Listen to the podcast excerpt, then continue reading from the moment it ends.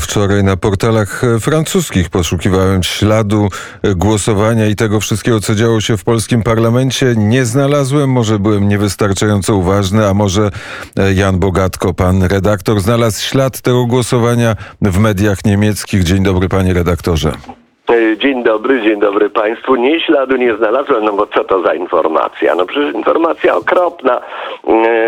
Polski parlament przyjmuje Europejski Fundusz Odbudowy przeciwko głosom największej, najpotężniejszej i najukochańszej partii europejskiej. No więc to nie jest żadna wiadomość. Good news.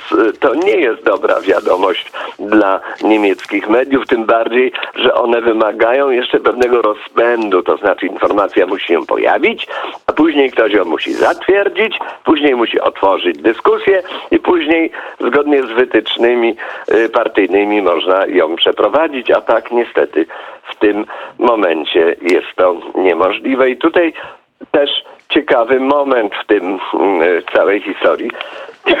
A mianowicie przedwczoraj mieliśmy Dzień Wolności Prasy. To też się bardzo dobrze razem składa i uzupełnia.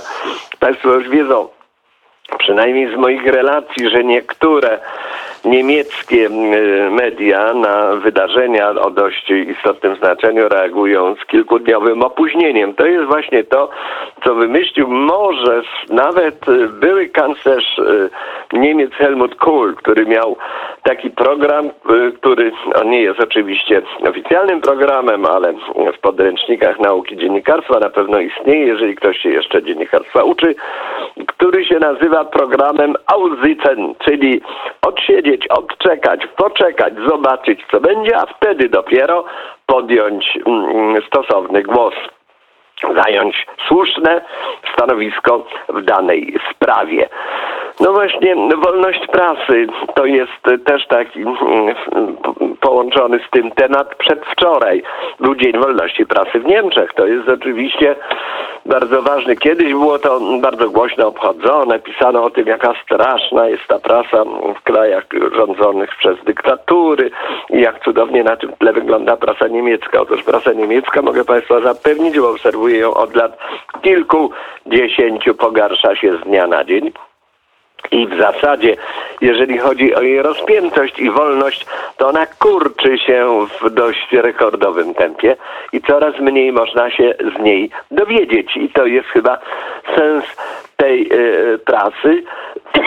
I pisze na przykład jedna z gazet, prowincjonalna jest to gazeta, więc w zasadzie nikt jej nie czyta poza tymi, którzy opracowują przeglądy prasy dla mediów że w roku wyborów do Bundestagu, teraz będziemy je mieć w Niemczech 10 września, gdy sobie przypominam, zdecydowana większość Niemców widzi ogromne zagrożenie dla demokracji ze strony politycznej dezinformacji. Tak, ta polityczna dezinformacja w Niemczech jest przepraszam bardzo, ale mam jakiś problem. Nie jest to COVID, jestem szczepiony już po dwóch szczepieniach nawet, więc mam paszport w zasadzie człowieka wolnego, jak to się mówi, tym bardziej, że właśnie niedawno zmieniając temat, natychmiast Angela Merkel powiedziała, że my to znaczy ludzie zaszczepieni podwójnie, jesteśmy już ludźmi wolnymi. Nareszcie się dowiedziałem, kto to jest wolny człowiek. Do tej pory miałem z tym pewne wątpliwości. Teraz wiem, to jestem ja po drugim szczepieniu. A więc zdecydowana większość Niemców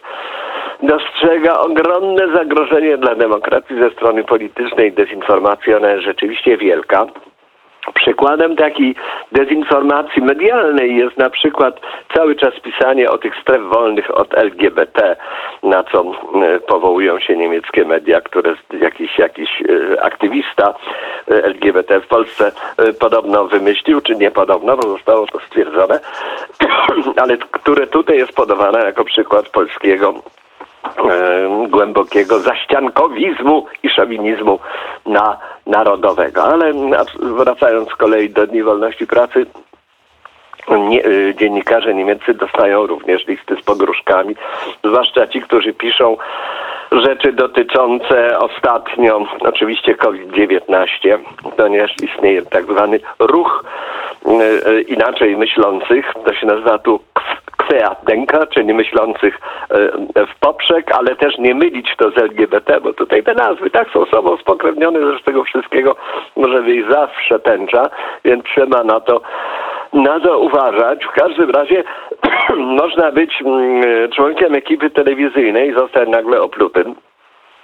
To, są, I to są rzeczy, które do tej pory się w Niemczech nie zdarzały, bo tutaj każdy mówił tak, dzień dobry panie redaktorze, witam pana redaktora, bardzo proszę, tędy na prawo, na lewo, a teraz nie. Okazuje się, rzuca się im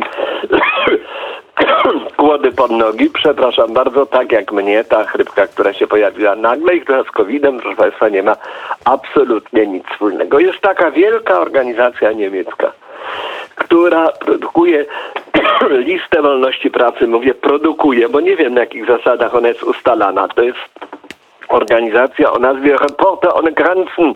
Reporterzy bez granic, ja ją nazywam złośliwie bezgraniczni reporterzy.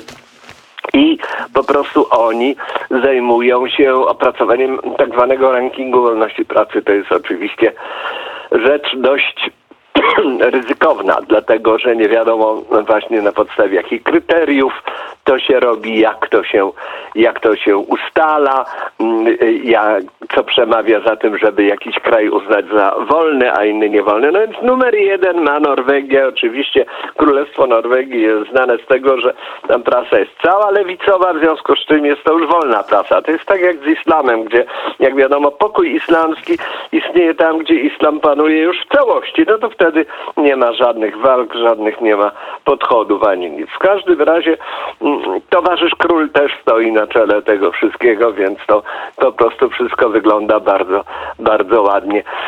Finlandia i Dania zajmują miejsca trzecie. Niemcy niestety y, y, zajmują miejsce trzynaste.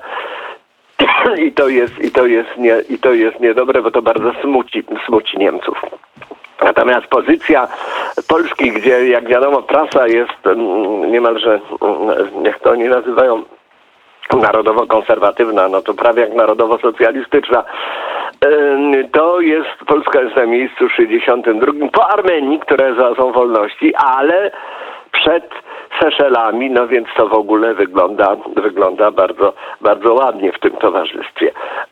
Tym bardziej, że pozycja Polski się osłabiła o trzy miejsca, co wynika no, chyba z tego faktu, że część wolnej prasy dostała się w ręce niewolników, a mianowicie Polska Press i, Niemiec, i ty, niemieccy właściciele tytułów prasy regionalnej musieli ją odstąpić. No więc to jest bardzo przykry ewenement.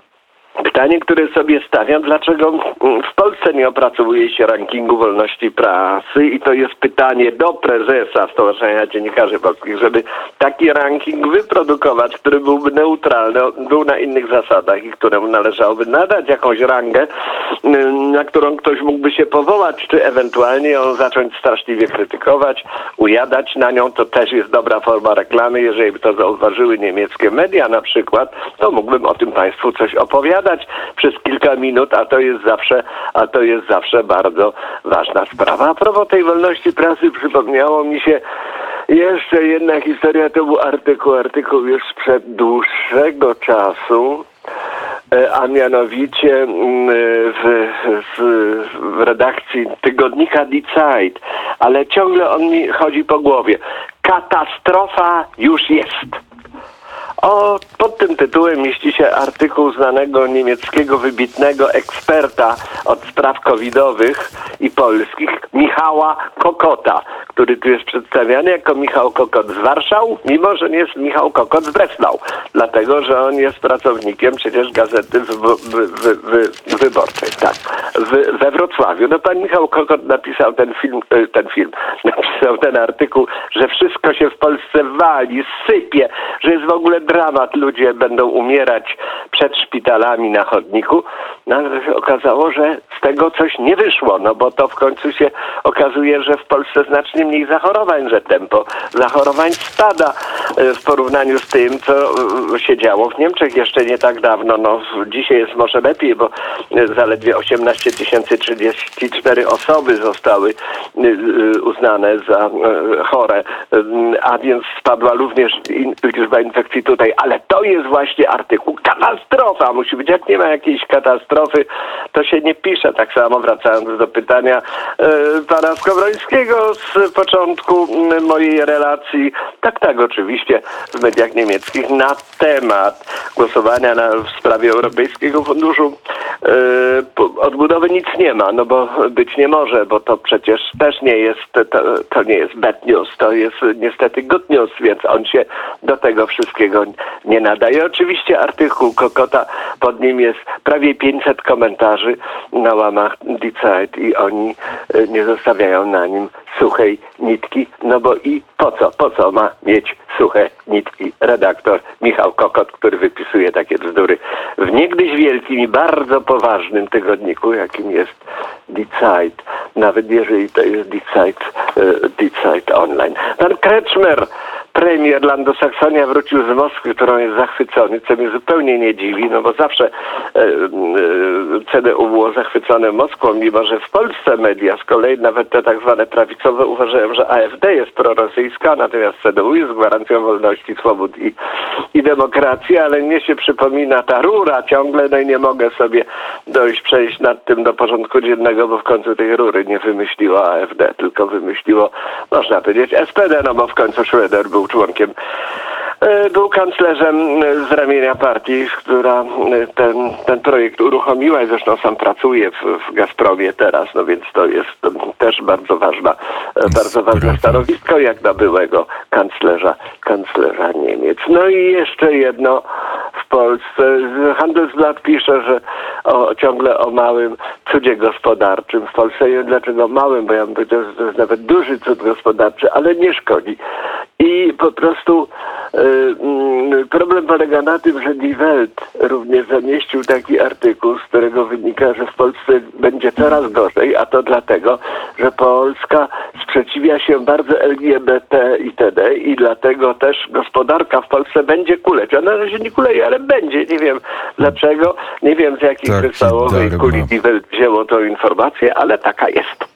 Bardzo e, serdecznie dziękuję. Taki dar ma e, dziennikarz niemiecki. Dar przewidywania, powiedział pan Jan Bogatko o wolności słowa. Najnowszy kurier wnet jest już w kioskach majowy. Zachęcam do, e, do lektury. I kończymy poranek wnet, który zrealizował Aleksander. Panie redaktorze, bardzo serdecznie dziękuję.